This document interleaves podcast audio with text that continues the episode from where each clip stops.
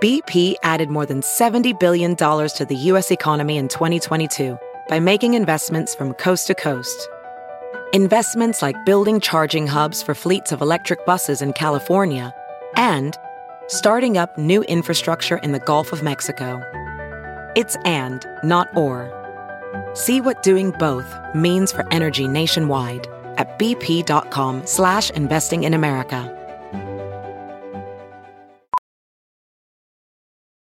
Professional welder Shayna Ford used VR training developed by ForgeFX to hone her skills as a welder. The more time that you spend practicing it, that's what separates a good welder from a great welder. VR training can help students like Shayna repeatedly practice specific skills. Virtual reality definitely helps because the more muscle memory that you have, the smoother your weld is.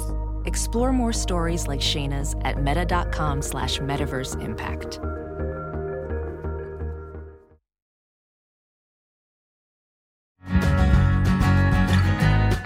Everyone, welcome to Dishing with Digest. I'm Stephanie Sloan, editorial director, here with Mara Levinsky, senior editor. Hi, everyone. So, Mara, as we discussed last week, Greg Rikaart is headed back to Days as Leo for a brand new story. He is going to connect with someone on the canvas who he hasn't crossed paths with yet.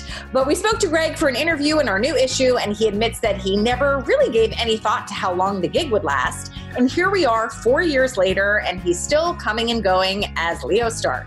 So Greg tells us he's thrilled because Leo was so much fun to play, and I could only imagine because certainly Leo was devious. He gets the best one-liners, he gets the best wardrobe, and there is some really good stuff coming up in this tale, so I would suggest everybody tune in next week for sure. But we will also continue to see him as Young and the Restless as Kevin, so that's great news as well. Now, another topic we touched on last week was the can't-miss week GH had in store as the long road to comeuppance for the villainous Peter August finally came to an end. And in our new issue, the show's head writers Chris Bennett and Dan O'Connor spoke to me about how they executed the villain's demise. And they said that they always knew the final moment had to be between Anna and Peter. The story started with them and had to end with them. I have to give a huge shout out to Finola Hughes, who was so incredible in that chilling final scene between Anna and Peter. And I think it was absolutely the right choice to have Felicia come to Maxie's rescue. I have had several conversations with Christina Wagner, who plays Felicia, about Felicia, you know, having been an absentee mother to her girls, which really came out of Christina's comings and goings from the show, and the writers just kind of sending Felicia away and not necessarily doing the best job of addressing why she wasn't there for her daughters. So it's a regret that Christina has harbored, and I think it's one fans have harbored. And I think Felicia being such a key player here was a nice way to redeem Felicia as a mom. In any event, this brings Wes Ramsey's 4+ years on the show to quite the dramatic end, and he posted a very classy goodbye to the fans, saying that it had been a dream come true for him. You know, I feel Wes has been classy throughout his whole run. You know, there has been such animus directed at him online, and when we had him on the podcast, I remember thinking he had such a good perspective on the situation. You know, I feel anyone who plays a villain knows that the audience is going to hate them or love to hate them, like in the case of Days as Ally Sweeney as Sammy in her more scheming years. But here, you know, some of these attacks felt more personal at times, and it seemed Wes really took it all in stride, and I really tip my hat to him for that. It cannot be easy. You know, I've spoken to actors through the years who have admitted that they'll try to like soften a scene or make their villainous character less so because they don't want the fans to hate them. And I think it must be a very difficult position to be in, especially now with feedback being so immediate. I absolutely agree. You know, you have to have a really thick skin to be able to shake off that amount of criticism. Now, my experience of Wes is that he is an incredibly gentle and like sincere soul, and I truly wish him all the best in the future. One more thing I want to highlight for fans in our new issue is a section where we talk to actors who play BFFs, including Y&R's Melissa Claire Egan and Liz Hendrickson, Chelsea and Chloe, and GH's Kelly Teabot and Perry Shen, who play Britt and Brad. I had so much fun doing that GH interview, and the whole section is like just a joy to read. Oh, I loved it so much. You know, those are the kind of features that really appeal to me still, even, you know, as both someone who works at the magazine, but who also is a fan of the shows. I love knowing the real life connections that people have and just sort of hearing about the experience of like being friends and playing friends. So I'm with you. Please read it.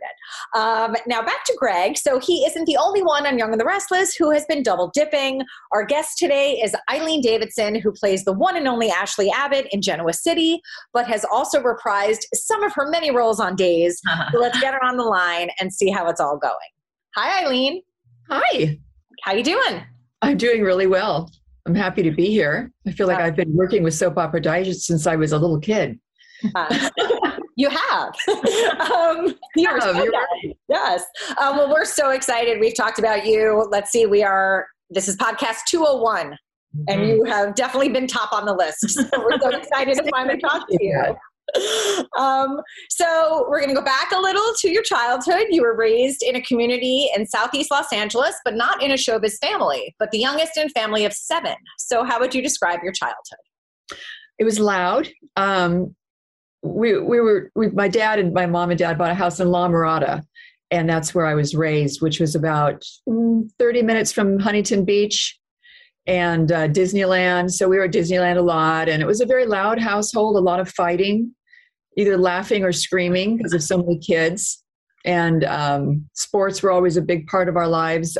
We had like a badminton court, and we had my father put in like a two-hoop basketball court in our backyard. We played volleyball, tetherball. We had a pool. So it was just like very typical Southern California, upbringing. I went to Catholic school basically my whole life. And no showbiz. And I got bit rather late in life, I guess. And my mother went gray when I moved to Hollywood. She literally did. She literally turned gray. Wow.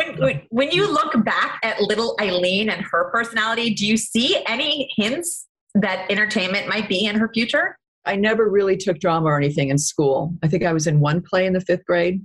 I had just 3 lines. So I never pursued it, even though I kind of had a love for it. Dressing up was always a big deal, and doing like a talent show thing. I would do that with a girlfriend. But basically, I never was in theater or anything. Mm-hmm.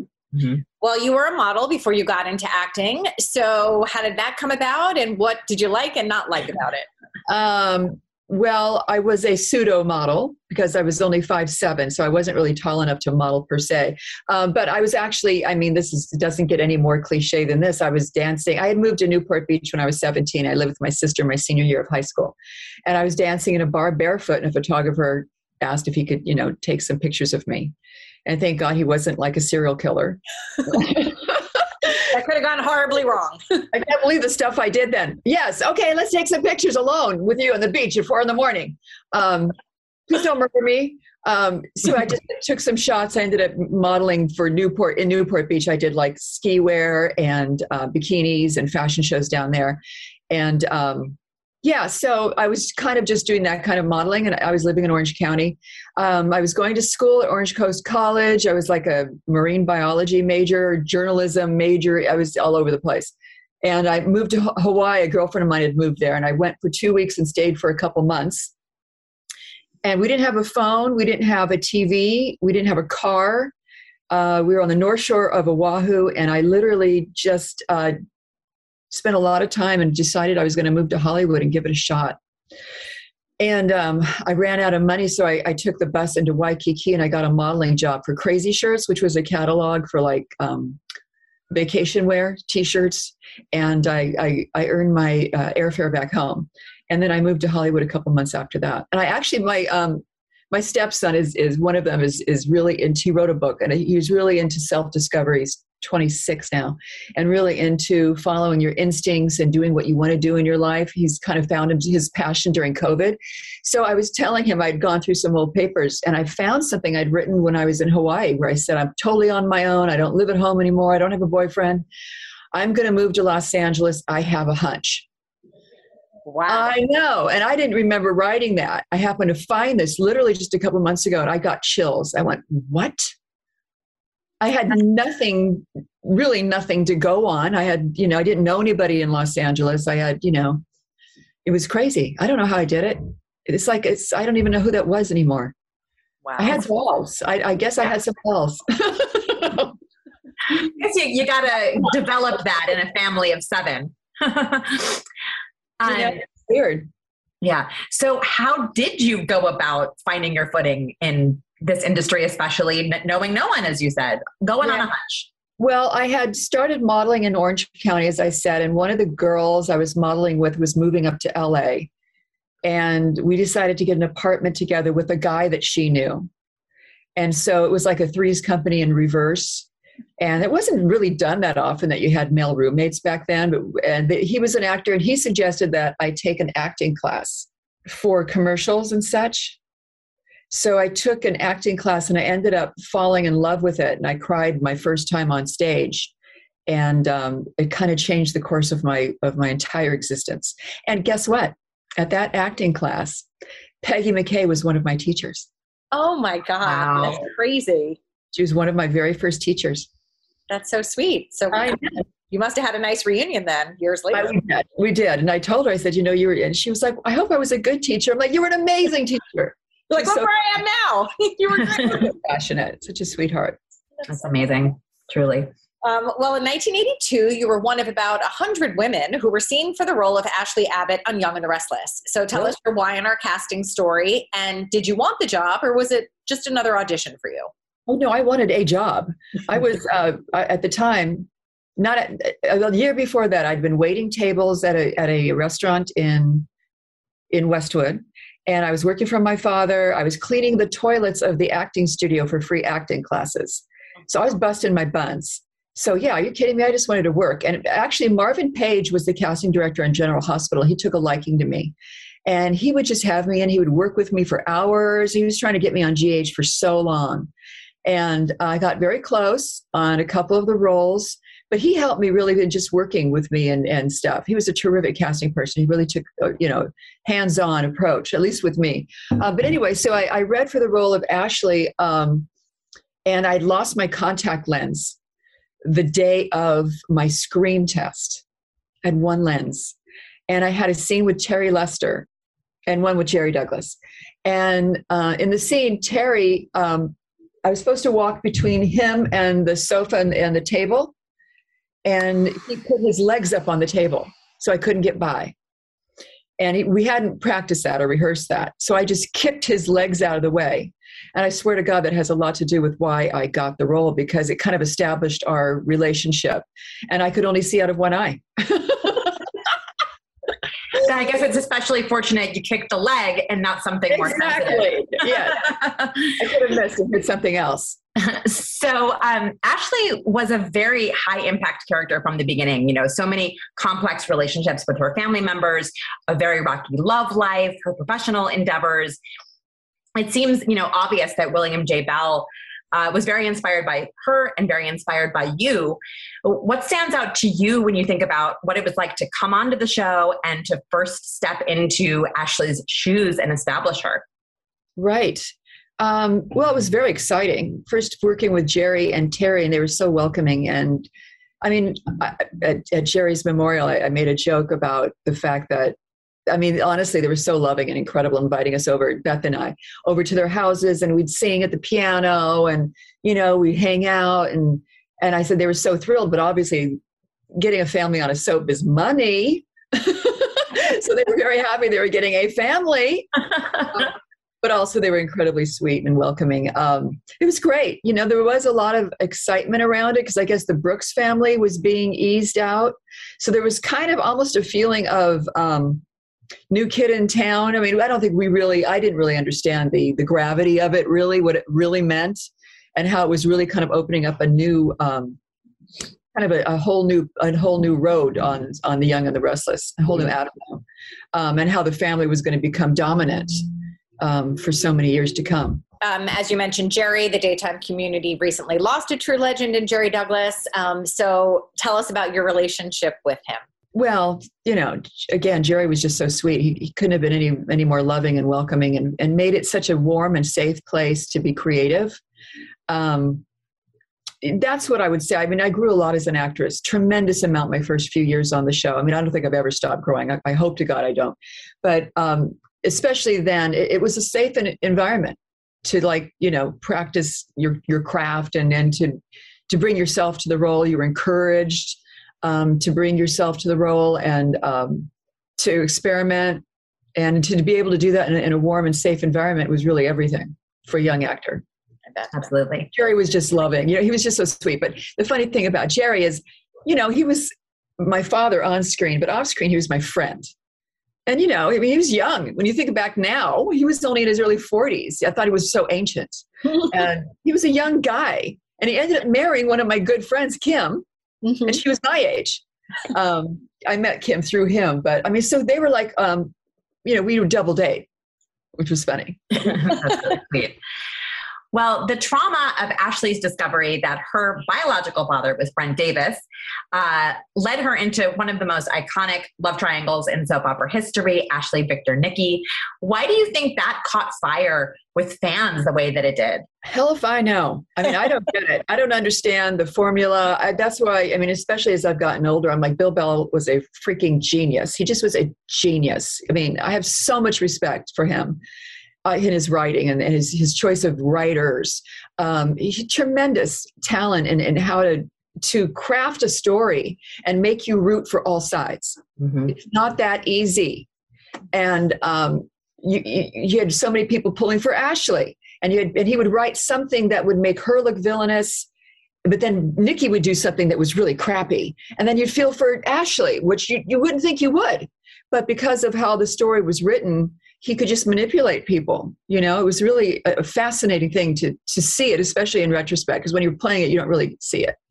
But like her having the abortion and in the range, how she's saying she's not strong enough to be a single mother. In 1985, I'm saying this, and choosing to have an abortion was like really shocking. Yeah. You know, that's an interesting thing, because I know there was a correlation, and this bothered me at the time. Talking about reproductive rights, it kind of bothered me that she kind of went a little Looney Tunes after that. And I didn't like the correlation between she got an abortion, she went nuts. So I always would, in interviews at the time to soap opera digest, I would always, and whoever, I would always say, you know, it was more about her losing the love of her life and losing her life, that what she thought she could have had is what did it. I hated that direct correlation between abortion and it bothered me. Because Ashley was so dominant and you were so popular. You were on a lot of Soap Opera Digest covers in the 1980s, some of my favorites, with your fabulously permed hair. So first of all, do you ever miss it? And what stands out to you sort of about the glamour of that era? Do I ever miss my permed hair? Yeah. That I would say, no, I don't miss my permed hair. Yeah, I mean, you know, Soap Opera Digest, we were so spoiled. We used to have these food laid out, and I think there was even alcohol involved. Probably you guys had nothing to do with that. But we got presents from Tiffany's afterwards. I mean, it was really first class all the way. And it was fun. You know, the music was blaring. They'd bring in racks of fantastic clothes. And I mean, I was spoiled rotten. I did this for decades, this kind of photo shoots. You know, and for me, frankly, I was always one of those women. I was in and out. You know, I had a very, I loved that, but I also had a, you know, a life, and I always want to get back to my life. So I was always like, let's get the shot. Let's come on, I'm going to wear this, I'm going to wear that. Don't be late. We're going to get in, we're going to get out. I've just always been that way. This is not something that happened overnight. I've just always been that way. So, yeah, so I enjoyed it, but I also, you know, kind of enjoyed getting back to my life. Fair enough. Do you have a favorite story that was told with Ashley from your first chunk of years on the show, where she did have a lot of iconic romances, family drama, all that good stuff? Yeah. I loved it when she found out that John Abbott wasn't her father. I thought that was a great twist. I don't think anybody saw that one coming, because of how the relationship was established so early on between them. So I thought that was fun. It was fun to have something so, you know, hard left in the story. And I always wondered why they didn't mine it more. You know, it was like, I never understood that. It was so strange to have established that. And then, I don't know, who knows? I wish I could have found that out, because I didn't understand it.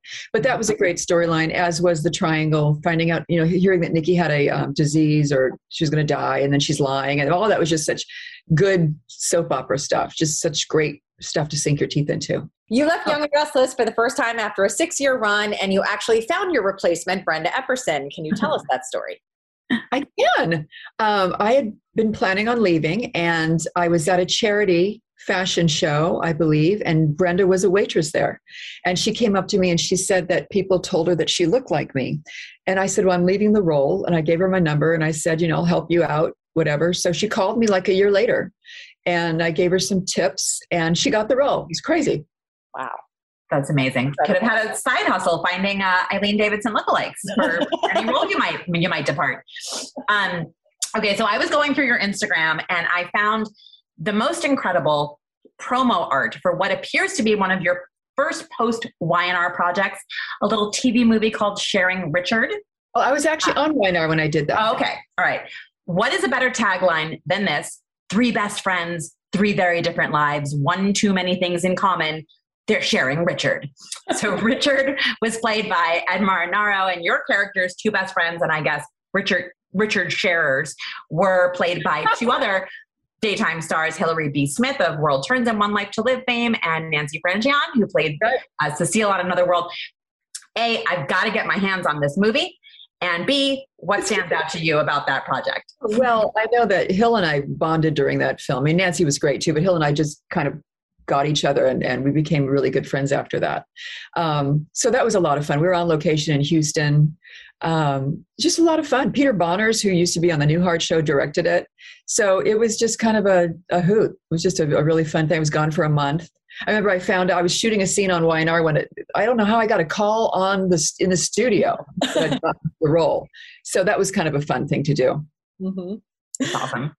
Well, as you were branching out in your career, did you encounter any stigma towards your soap credit or feel like you weren't taken as seriously because you'd been on a soap? Because the 80s were different a little that way. Yeah, probably.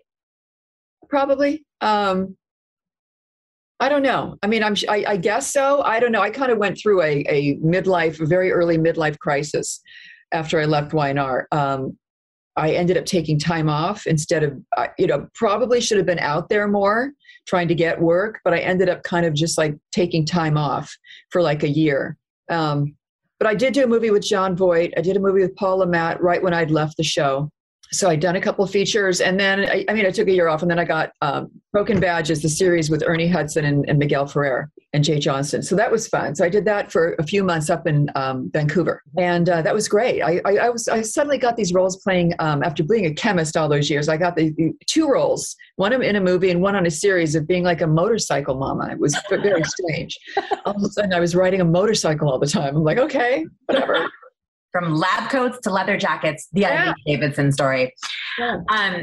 So when Broken Badges came to an end, we got you back on daytime on Santa Barbara as Kelly Capwell toward the end of that show's run. We just had A. Martinez on the podcast and he spoke so highly. Yes, we sure did. And he absolutely loved working with you, clearly. What stands out to you about the Santa Barbara experience? Oh, it was such an interesting time because I guess the show obviously was on its last legs and Paul Rausch was bringing people in from every show. Kim Zimmer, A was already on that show. Kim Zimmer, Nancy Gran, I guess she'd already been on the show. Who else did he bring in? Jack Wagner. Stephen Nichols briefly. Nichols, me, Charles Grant, just all these people. At one point I remember I went to his office because I didn't have any story. I worked with A and I loved working with A. He's such a pure actor. He's just such a pure giving human being and such a translates to his acting. I remember going up and talking to Paul. I said, I feel like you're collecting butterflies and we're pinned to a wall, but I've got nothing to do. So I wasn't super excited about that last year in terms of working, except the fact I got to work with these amazing people, really incredibly talented people. So that was fun. That was an interesting year. Well, in 1993, you created the role of Kristen on Days of Our Lives, and your journey on that show is pretty incredible as well. Another character with tremendous impact on the show and arguably the whole trajectory of that soap.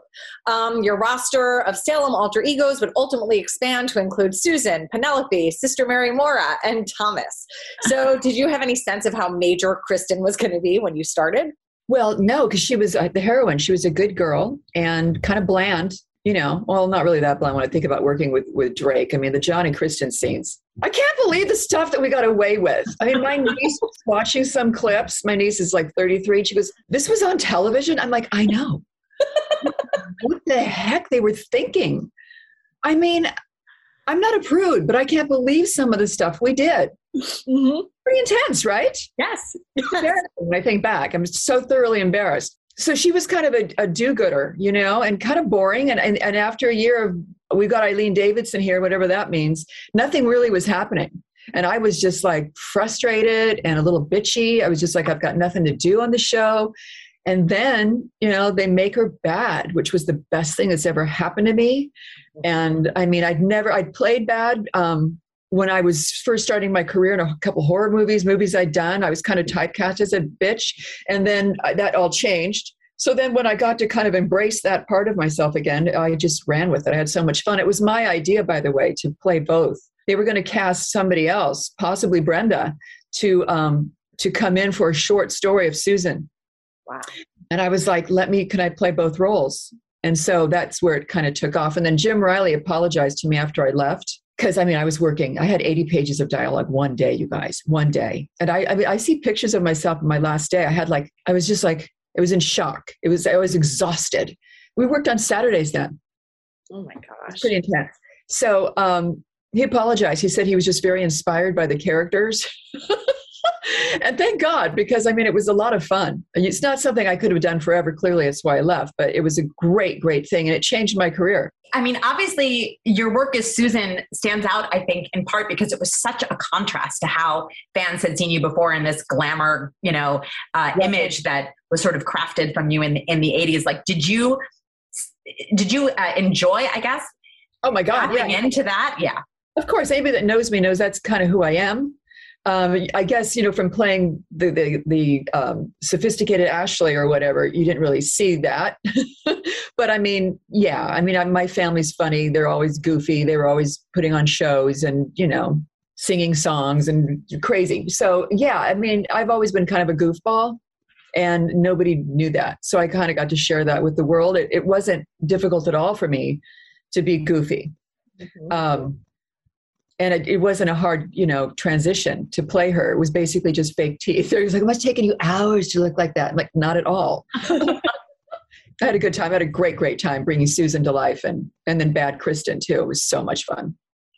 Well, I was going to say, speaking of those teeth, I feel like one of the most iconic Days moments was them flying out of her mouth at the wedding. You know, what do you remember about that nightmare in Graceland, I feel they called it? I think I remember trying to get the toss right because it was in slow motion and had to fall into a champagne glass.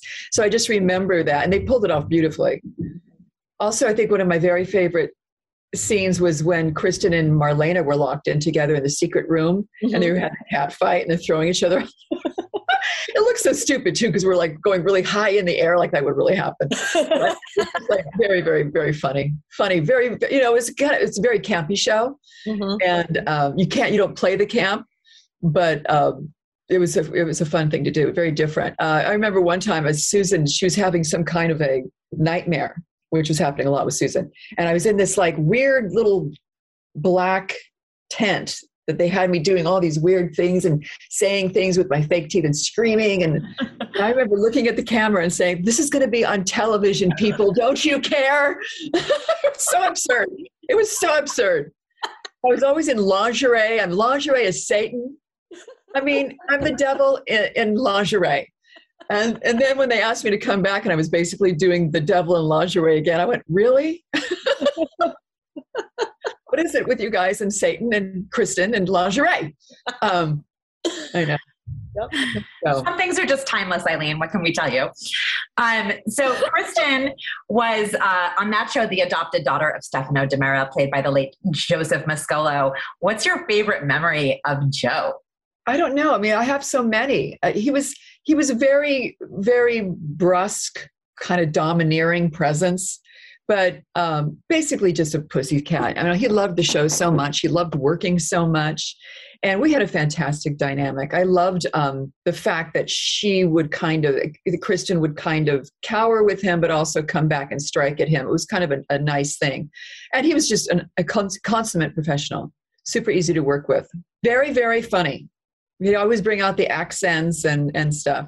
Yeah, I always say he was the person who intimidated me the most when I started covering the show, and yet he was such a teddy bear and so sweet and the opposite of what my perception of them. Mm-hmm. So how did you react when you heard that they were creating the roles of Sister Mary, Thomas, and Penelope? Well, you know, I was really excited about it. It was intimidating. I was super busy in those days. But I didn't have a lot of time. I would have preferred more time because to, you know, flesh out these characters, to make them as good as I would like to have made them. I do remember when the Thomas thing came, I immediately knew I wanted to do a comb over.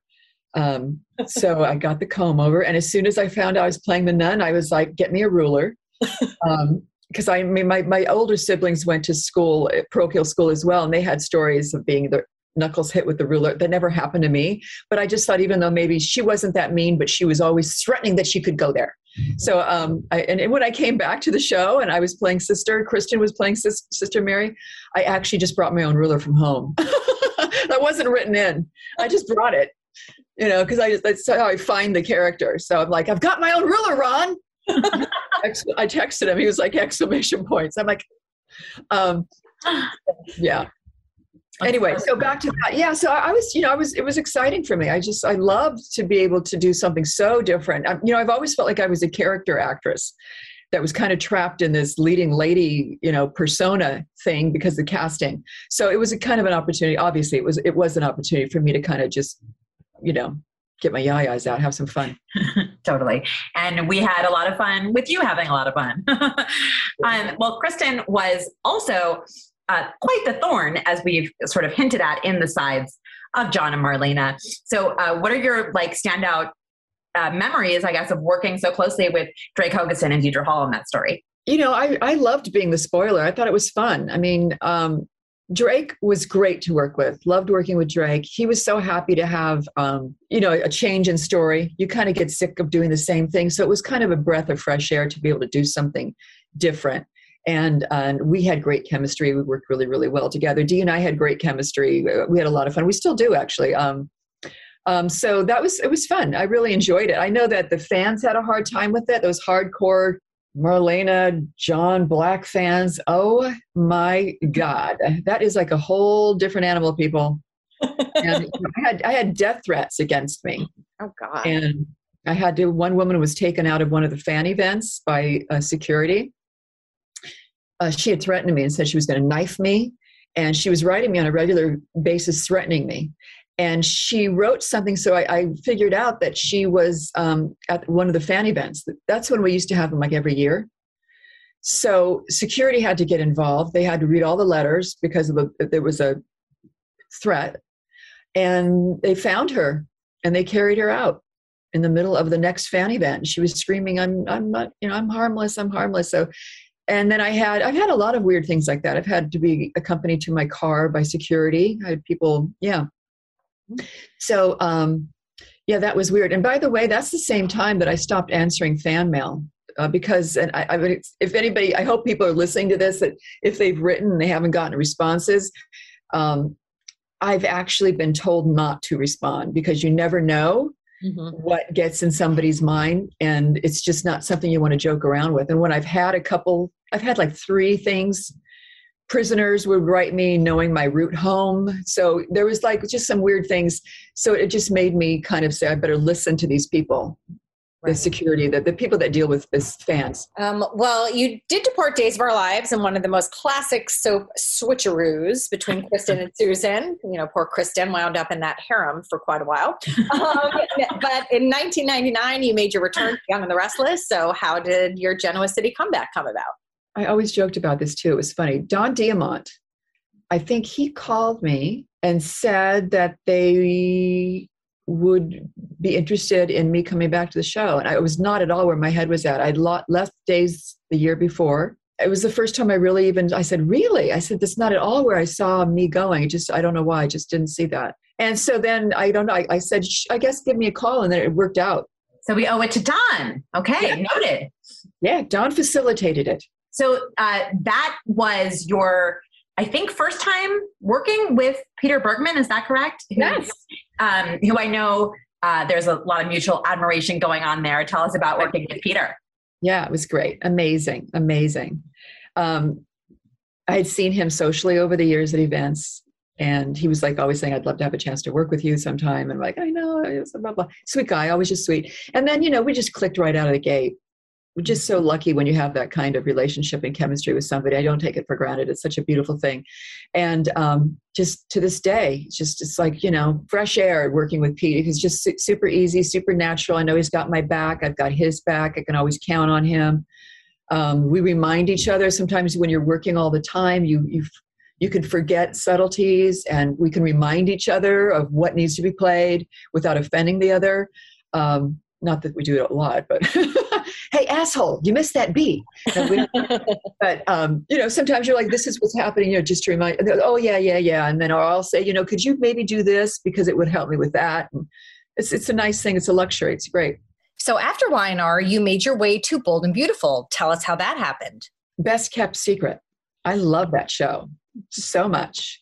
And Brad called me and asked me if I wanted to come over. I'd gotten fired from Y&R. And like a month later, he called and said, do you want to come on the show? I'm like, yeah, it sounds like fun. So I went over there, and everybody's so lovely, such a lovely, really well, sweetly produced show, just lovely people, just great. I had a fantastic experience. I loved working with Ron.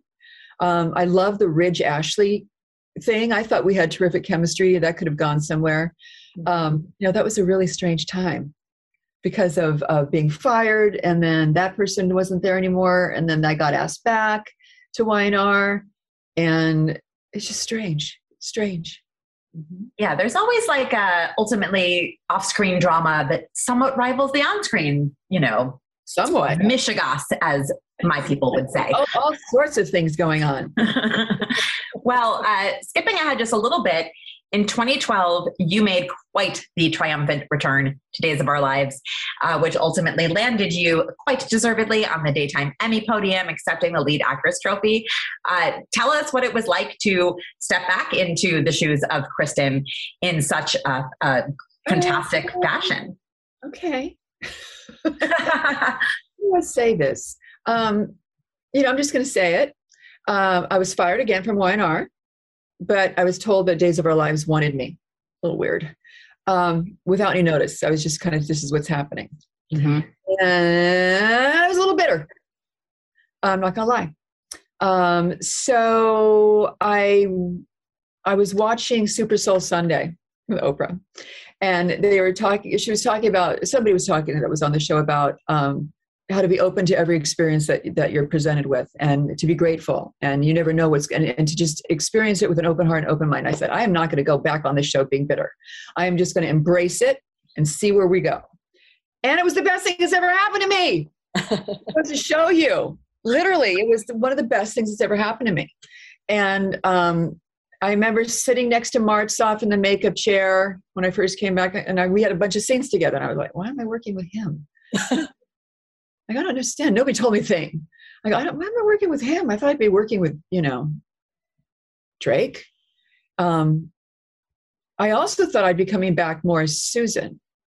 I didn't know they were focusing so much on Kristen. So I didn't know anything.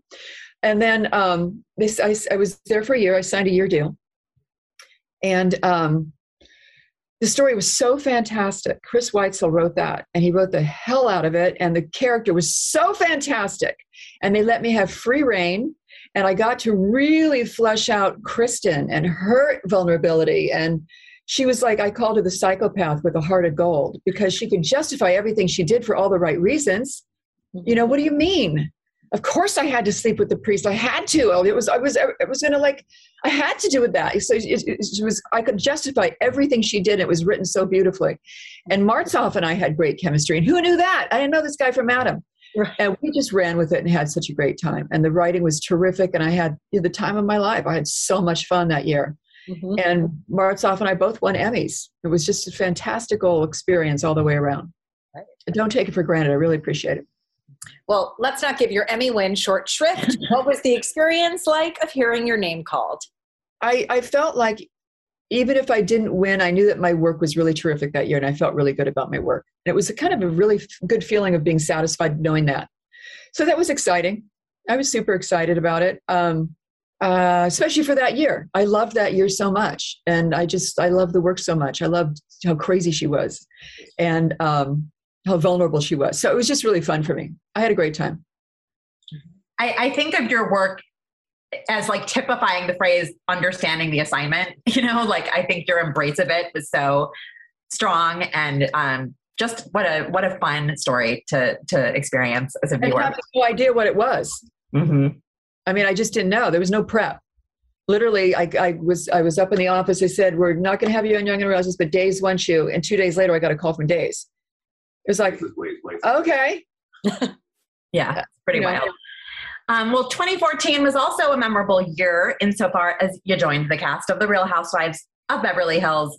I freaking fell in love with the real Eileen Davidson, or that version, I guess, of the real Eileen Davidson so much. I did. I'm going to cry.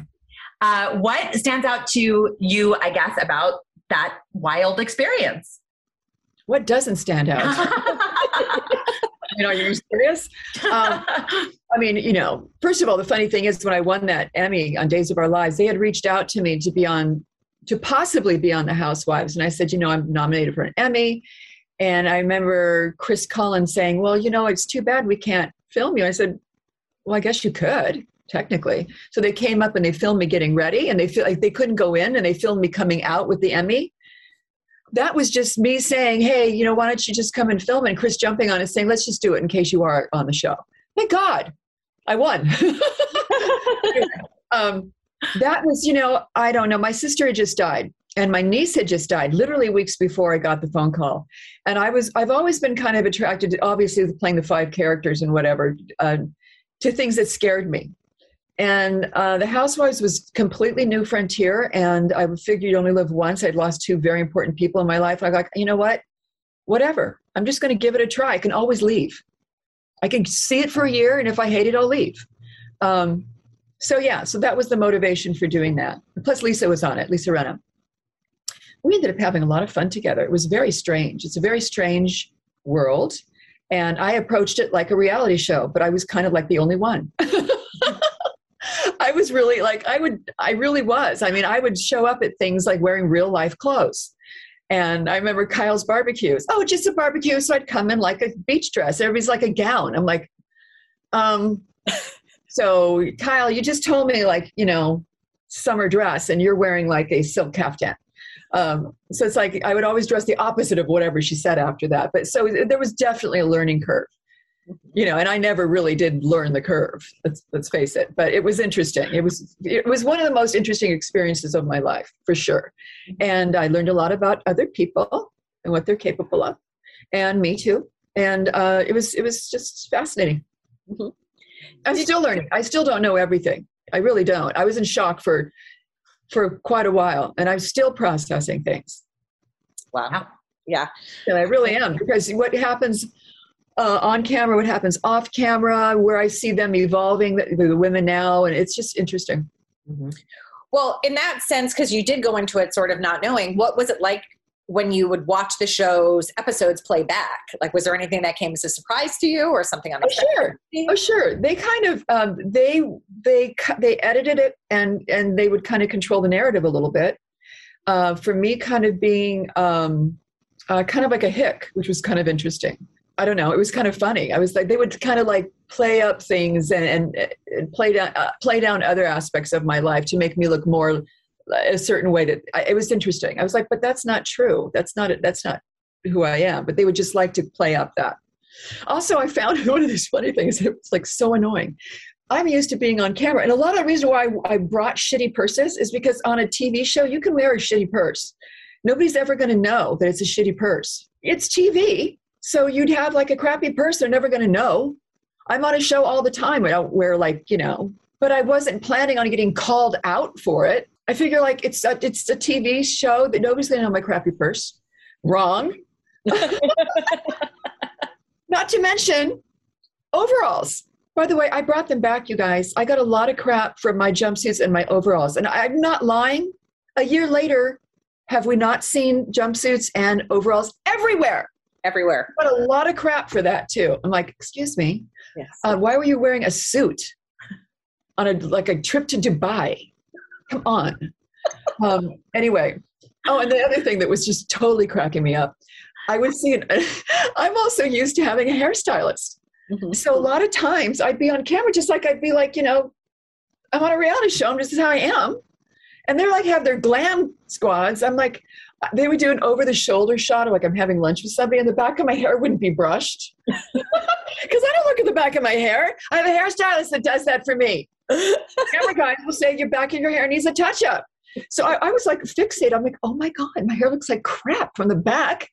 Nobody has your back. Nobody's like, oh, you know what? Your hair looks really bad from the back. Eileen, you might want to comb it before we shoot the scene. You know? Mm-hmm. Not to mention, like, I'd be sitting, they would light us for a scene, and like I had a good side and a bad side. So they would put me in this spot, and then I'd be working with somebody who shall remain nameless, and that person would take my spot. We'd rehearse it when I'd be on a certain spot, and then that person took my spot. And me, because I just didn't want to mess up flow and like make it go a longer day, I just went along with it. But I'm like, wow, you're kind of on your own. You're kind of on your own. Interesting. Mm-hmm. For sure. That's why I needed a lot of time to decompress and go, okay. And then also I believe that they're telling, so funny because Michelle, I'm working on Y&R today, and Michelle was asking me all these questions. And she goes, do you mind? I said, no. If I hadn't been on the show and you had been, I'd be torturing you for information. I'm still kind of processing it now, you know, because it's just strange. Well, you're talking to big Bravo fans here, so we could probably go on all day. Yeah. I don't have any regrets of having done it. I know I got a lot of people, how could you do that? And what were you thinking? I'm like, why not? You gave it a go, whatever. Mm-hmm. Obviously, my kids, whenever, if any of them or Vinny had ever said, we don't want to be doing this, I would have been off in a second. And actually towards the end, my son, who was only 11 when we started, and I think 13, 14, people would ask him, isn't your mom on The Housewives? I've seen you on The Housewives. And he would go, no. And he'd walk away. So he was having a hard time. He goes, I don't want to be famous because my parents are. I don't want to be in the limelight because you guys are. He just still that way at 18. He just, as he started getting older, became more aware of it, and he didn't like it. Yeah, well, it is really obviously just been wonderful these past couple of years to have you back on Y&R. You took part in the beautiful story of the Alzheimer's, for example, and then on the Days side, to have you back in action, both popping up on the main series and also taking part in the Peacock streaming spinoff. So what was it like for you to shoot A Very Salem Christmas? It was fun. I mean, Beyond Salem was super, super fun when that came about. That was just a call out of the blue. It was crazy. They actually asked me to come back for the Satan thing. And I had a lot of reservations about it because of the lingerie and Kristen again with the frickin' Satan thing. And at first I was like, I don't want to play that up, but I'm not comfortable. I'm not sure if I want to do that. And then I thought about it because of my age too. I'm like, you really want to see it? And I said, you know what? Screw that. I'm just going to jump back in. And I'm going to commit, and I'm not going to be afraid, and it kind of scares me. So then I had to do it. So, and I'm really grateful and really happy that I did. It was really fun to kind of go back and test those waters again with that crazy storyline. And then the Beyond Salem thing came across where they do the tongue in cheek about the housewives. I love that. I love Sing Lisa. Mm-hmm. And working with Lisa Benna, that felt so incredibly natural. I love her, and I had so much fun with her doing that.